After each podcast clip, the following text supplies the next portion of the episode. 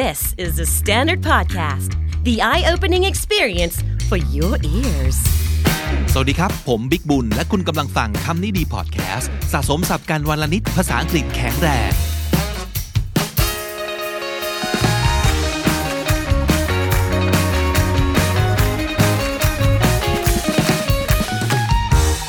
คุณผู้ฟังครับ การทำงานจากบ้านหรือว่า work from home เอยหรือว่าการ social distancing เอยคือถ้าจะมองในแง่บวกมันก็มีข้อดีนะครับ อย่างน้อยก็ลดเวลาในการเดินทางใช่ไหมแล้วก็ลดเวลาในการปาร์ตี้สังสรรค์ซึ่งเข้าใจแหละว่ามันเป็นความจำเป็นในการเข้าสังคมนะครับ แต่นั้นไงตอนนี้สังคมมันยังไม่ควรจะเข้าด้วยเหตุผลทางสุขภาพใช่ไหมครับ เราก็จะมีเวลาให้กับตัวเองมากขึ้น อะไรที่เคยอยากทำแต่ว่ามัวยุ่งทำงานจนไม่ได้ทำก็กลับมาเก็บตกซะนะครับ เรื่องหนังงสือที่เราซื้อกองไว้แต่ว่ายังไม่ได้อ่านเนี่ยก็น่าจะเซตให้เป็นหนึ่งในภารกิจของเราในช่วงนี้ไปเลยนะครับมาสะสางหนังสือของเรากันเถอะ ผมเองก็มีหลายเล่มครับ เล่มหนึ่งที่เพิ่งจะเคลียร์ไปซื้อเพราะชื่อเลยจริงๆนะครับ ชื่อหนังสือคือทำไมคุยกับคนนี้แล้วรู้สึกดีจัง ของโยชิดะฮิซาโนรินะครับสำนักพิมพ์วีเลนครับ อันนี้เป็นความตั้งใจที่ผมจะหาหนังสือเรื่องการพูดคุยการสื่อสารสนทนา มาอ่านเยอะมากเลย เพราะว่าเป็นประเด็นหนึ่งที่คุณผู้ฟังชอบ แล้วก็อยากจะพัฒนาให้ดีขึ้นนะครับ ก็กะว่าจะอ่านแล้วก็เอามาเล่ามาฝากนี่แหละนะฮะเหตุผลหนึ่งของการที่เราพูดไม่เก่ง มันคือการที่เราไม่มั่นใจในการพูด เพราะเรากลัวว่าตัวเองจะโดนตัดสินเวลาเราพูดครับ แต่ก็นั่นแหละสาเหตุที่จะทำให้เราเนี่ยพูดไม่ได้นะครับ คือไม่ต้องถึงกับขึ้นไปพูดต่อหน้าคนจำนวนเยอะๆบนเวทีอะไรอย่างนี้นะครับ เอาแค่พูดกันไม่กี่คนเนี่ยก็ยากแล้วนะฮะแล้วปัจจัยหนึ่งเลยที่จะทำให้เราไม่มั่นใจเวลาพูดเนี่ยก็คือเรื่องของปมด้อยครับ ซึ่งเอาจริง ๆ มันมีกันทุกคนนะแต่บางคนเนี่ยเซนซิทีฟกับปมด้อยตัวเองเยอะมากจน จนมันมาบล็อกมาขัดขวางไม่ให้เราสื่อสารกับคนอื่นได้นะครับ เช่น บางคนโดนล้อแล้วหัวเสียหงุดหงิดอารมณ์เสีย บางคนโดนล้อแล้วเฟลไปเลยหดหูไปเลย หนีไปเลย จิตตกไปเลยนะครับ ซึ่งทั้งหมดนี่แหละ มันมีผลต่อการสื่อสารพูดคุยทั้งนั้นนะครับ ไอเดียหนึ่งในหนังสือเรื่องนี้นะครับ พูดถึงกลยุทธ์ที่ชื่อว่ากลยุทธ์ตัวตลกครับ นั่นก็คือการที่เราต้องโอเคกับปมด้อยของตัวเองจำสำนวนนี้ได้ไหมครับ ผมเอามาพูดบ่อยเลยครับ นั่นก็คือ don't take yourself seriously มันคือการที่เราต้องไม่คิดว่าตัวเอง perfect หรือว่าดีจนไม่สามารถจะพลาดอะไรได้เลย ซึ่งมันก็จะกินความมาถึงเรื่องนี้ด้วยนะก็คือว่า ต้องไม่ถือว่าตัวเองดีจนใครแตะต้องไม่ได้ ใครจะมาล้อ ใครจะมา make fun ไม่ได้ทั้งสิ้น จะหงิกงอ จะเป็นฟืนเป็นไฟ ทั้งที่จริงแล้วนะครับ ในหนังสือบอกว่าอย่างนี้ครับ เขาบอกว่า การใช้กลยุทธ์ตัวตลก โดยปล่อยให้คนอื่นหยอกล้อเราได้เนี่ยจะทำให้บรรยากาศในการสนทนาดีขึ้นได้นะครับ มนุษย์เรามักจะรู้สึกสนิทสนมกับคนที่เราพูดจาเล่นหัวกันได้ มากกว่าคนที่แตะต้องไม่ได้เลย การยอมให้คนอื่นล้อ จึงเป็นการพัฒนาความสัมพันธ์ให้แนบแน่นขึ้นอย่างรวดเร็วครับ อันที่จริงยิ่งตัวตลกของคุณเด่นชัดเท่าไหร่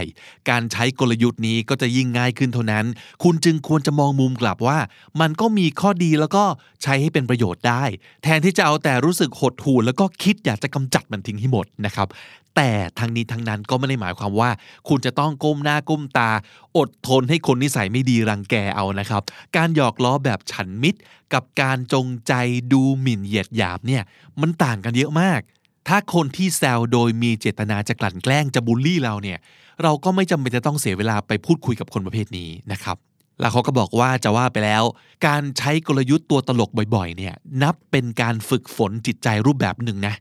เริ่มแรกคุณอาจจะใช้กลยุทธ์นี้เพื่อพูดคุยกับคนอื่นได้เก่งขึ้น แต่พอนานเข้าเนี่ยผลพลอยได้ที่ติดตามมาก็คือจิตใจของเราจะแข็งแกร่งขึ้น จะไม่รู้สึกหวั่นไหวหรือว่าสะเทือนใจง่ายอีกต่อไป อันนี้น่าสนใจมากนะครับ เกี่ยวกับเรื่องของปมด้อยเนี่ยผมเชื่อว่าทุกคน sensitive แต่จะมากจะน้อยมันขึ้นอยู่กับ character และวิธีคิดของคนนะครับมีคำกล่าวหนึ่งในหนังสือนี้เขาบอกว่า การยอมรับจะทำให้ทุกแค่ชั่วคราว แต่การไม่ยอมรับจะทำให้ทุกชั่วชีวิตนะครับ เพราะฉะนั้นเราต้อง come to terms with our own flaws come to terms ก็คือยอมรับครับ ต้องรู้ว่านี่มันคือปมด้อยของเรา แต่ว่ามันก็เป็นส่วนหนึ่งของเรา มันทำให้เราไม่เหมือนคนอื่น เราสามารถจะมองมันให้เป็นเรื่องที่ดี ให้เป็นข้อดีก็ได้ อย่างน้อยสมมตินะครับ ปมด้อยของคุณไม่ว่าจะเป็นอะไร แต่ถ้าเกิดมันช่วยทำให้คุณสร้างความสนิทสนมกับคนอื่นได้มากขึ้นทำให้คนอื่นมองเห็นคุณว่าเข้าถึงได้ง่ายขึ้น และเมื่อคุณสามารถโอเคกับปมด้อยของตัวคุณเอง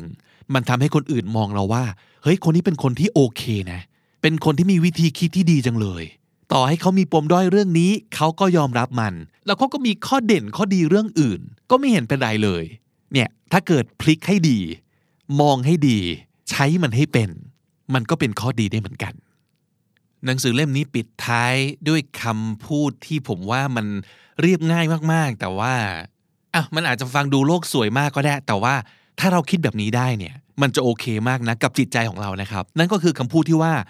คนส่วนใหญ่ไม่ได้ใจร้ายนะครับ เขาจะไม่เกลียดเราเพียงเพราะว่าเราพูดไม่เก่ง และที่บางทีเขาล้อเรา ก็อาจจะเป็นเพราะเขาอยากสนิทสนมกับเราก็ได้ ถ้าตั้ง mindset ไว้แบบนี้ก่อน ความรู้สึกและทัศนคติของเราต่อการพูดคุยและการอยากสื่อสารกับคนเนี่ยจะเป็นบวกครับ แต่ถ้าเกิดเราจะเซนซิทีฟกับการที่ทุกคนเวลาสมมติเป็นคนอ้วน ไม่ว่าจะได้ยินคำพูดอะไรที่มันส่อไปทางคำว่าอ้วนเซนซิทีฟไปหมด ทั้งทั้งที่เขาไม่ได้เจตนาด้วยซ้ำไปนะบางทีอะแต่เราก็จะเหวี่ยงใส่คนเหล่านี้แล้ว เพราะว่าเรามีปมด้อยกับตัวของเราเอง เราเลยเซนซิทีฟมาก แล้วเราก็เลยจะขมจะเหวี่ยงกับทุกคนไปหมดเลย นั่นก็จะทำให้จุดเริ่มต้นของการอยากสื่อสารเนี่ยโดนปิดตายไปแล้วครับ เปิดก่อน เปิดใจ เปิดแผล พร้อมจะเปิดแผลตัวเอง แต่ถ้าสมมุติเกิดการพร้อมเปิดแผลของเราเนี่ย มันทำให้เห็นว่าใครที่จะเข้ามาขยี้แผลของเราเล่นอย่างสนุกสนาน ไร้ซึ่งความเห็นใจไร้ซึ่งมารยาทเหล่านี้นะครับ ก็อาจจะเป็นสิ่งที่ช่วยเปิดตาเรา เบิกเนตรให้เราเห็นเลยว่าอ๋อใครที่เราควรเก็บไว้เป็นเพื่อน และใครที่เราไม่ควรจะเก็บไว้เป็นเพื่อน เราก็อย่าไปแคร์เฟดตัวเองออกมาซะนะครับ แต่ถ้าเกิดเราตั้ง mindset ไว้ก่อนว่า คนส่วนใหญ่ไม่ได้ใจร้าย เขาจะไม่ judge เรา เขาจะไม่ได้ล้อเลียนเรา เพราะเขาอยากทำร้ายเรา อันเนี้ยจะเป็นการเปิดใจตัวเองให้กว้างขึ้นทำให้เราอยากสื่อสารกับคน และกลัวในเรื่องของการที่เราจะพูดไม่เก่งน้อยลง สิ่งที่จะหายไปก็คือทัศนคติอันดำมืด สิ่งที่จะหายไปคือความประมาทสิ่งที่จะหายไปก็คือความไม่มั่นใจในตัวเองมากเกินไป และนั่นแหละครับคือจุดเริ่มต้นของการสนทนาของการ make friends ของการสร้างความสัมพันธ์กับคน ด้วยการสื่อสารพูดคุยที่ดีมากๆนะครับ วันนี้ผมอยากฝากเป็นคำกล่าวหนึ่งของ Mark Twain ซึ่งผมชอบมากแล้วก็เห็นด้วยที่สุดเลยครับว่ามันสำคัญที่สุดกับความสุขของเราเองนะครับ นั่นก็คือคำกล่าวว่า the worst loneliness is to not be comfortable with yourself การไม่รู้สึกโอเค กับความเป็นตัวของตัวเอง รู้สึกไม่สบายเนื้อสบายตัว กับเนื้อแท้ของความเป็นตัวของเราเองเนี่ยนั่นจะถือเป็นความเหงาที่เลวร้ายที่สุดเลยครับ และถ้าติดตามฟังคำนี้ดีพอดแคสต์มาตั้งแต่ episode แรก มาถึงวันนี้คุณจะได้สะสมศัพท์ไปแล้วทั้งหมดรวม 2,943 คำและสำนวนครับ และนั่นก็คือคำนี้ดีประจำวันนี้นะครับ episode ใหม่ของเราจะ publish ทุกวันที่นี่ The Standard co ติดตามกันได้โดยทุกแอปที่คุณใช้ฟังพอดแคสต์ครับ ไม่ว่าจะเป็น j o o x Spotify หรือว่า YouTube ครับ ผมบิ๊กบุญวันนี้ไปก่อนนะครับ อย่าลืมเข้ามาสะสมศัพท์กันทุกวันวันละนิด ภาษาอังกฤษจะได้แข็งแรงสวัสดีครับ The Standard Podcast, eye opening for your ears.